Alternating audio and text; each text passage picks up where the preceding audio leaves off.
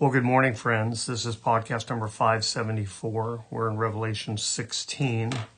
Uh, I'm going to do something that I've only done one other time. I'm just going to read Revelation 16 to you today. Yes, you could do this on your own, so you don't have to listen to the podcast if you don't want to. Uh, but there's so much there. I just felt like um, the best way to teach Revelation 16 is to just read it to you. But let me pray for us. Lord, I ask you to open our eyes and enhance our understanding so that we can grasp what you want us to learn today. I also ask you to enable us by your Spirit to apply the truths we learn to our daily lives and to be guided moment by moment by your word.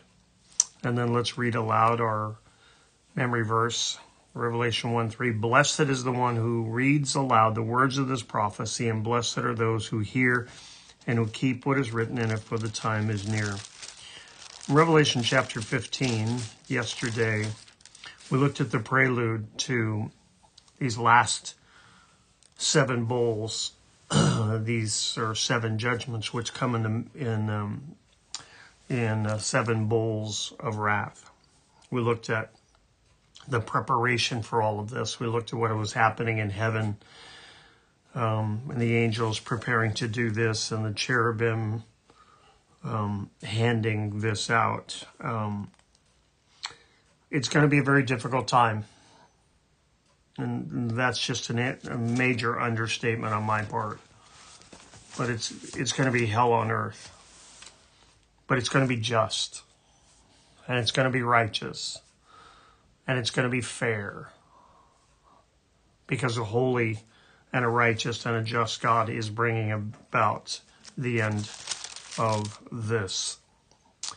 The end of this rebellion, the end of this thumbing their nose at God, of rejecting, rejecting Him and getting darker and darker in their sinfulness and refusing to accept God's love and His gift of His Son, Jesus Christ. So I'm just going to read these 21 verses. It won't be a long um, message today because I'm just going to read it. Chapter 16, verse 1.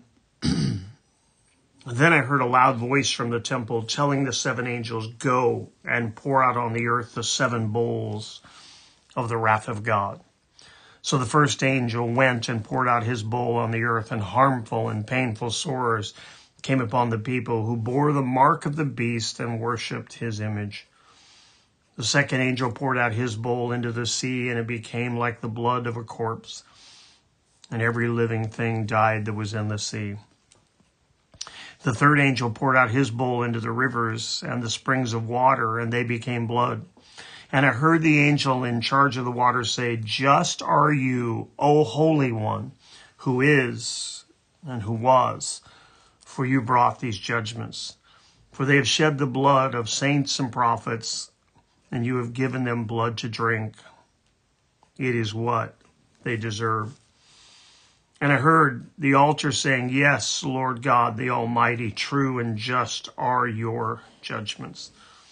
The fourth angel poured out his bowl on the sun, and it was allowed to scorch people with fire. They were scorched by the fierce heat, and they cursed the name of God who had power over these plagues. They did not repent and give him glory.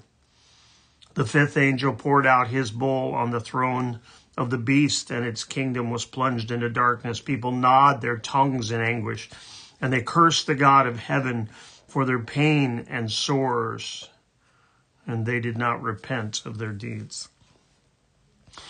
The sixth angel poured out his bowl on the great river Euphrates, and its water was dried up to prepare for the kings from the east. And I saw coming out of the mouth of the dragon and out of the mouth of the beast and out of the mouth of the false prophet three unclean spirits like frogs. For they are demonic spirits performing signs who go abroad to the kings of the whole world to assemble them for battle on the great day of God the Almighty.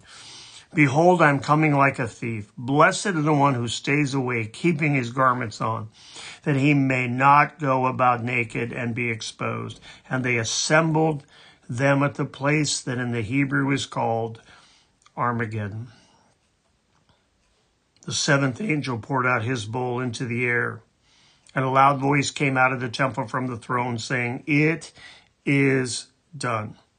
And there were flashes of lightning, rumblings, peals of thunder, and a great earthquake, such as there had never been since man was on the earth. So great was that earthquake. The great city was split into three parts, and the cities of the nations fell. And God remembered Babylon the Great to make her drain the cup of the wine of the fury of his wrath. And every island fled away, and no mountains were to be found. And great hailstones, about 100 pounds each, fell from heaven on earth.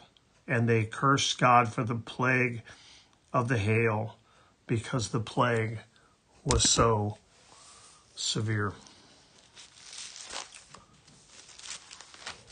It's going to be hell on earth. And we need to be evangelistic. We need to be passionate about giving people the truth. That there's a God that's not mad at them, but madly in love with them. But there is a God who will judge everyone on this earth who refuses to repent and to accept his forgiveness because we're sinners in need of a Savior. And I pray for you. I pray that you know Jesus.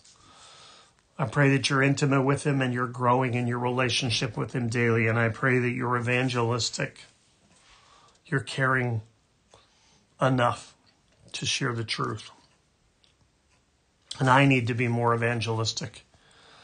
And I need to be more about others than I am about myself.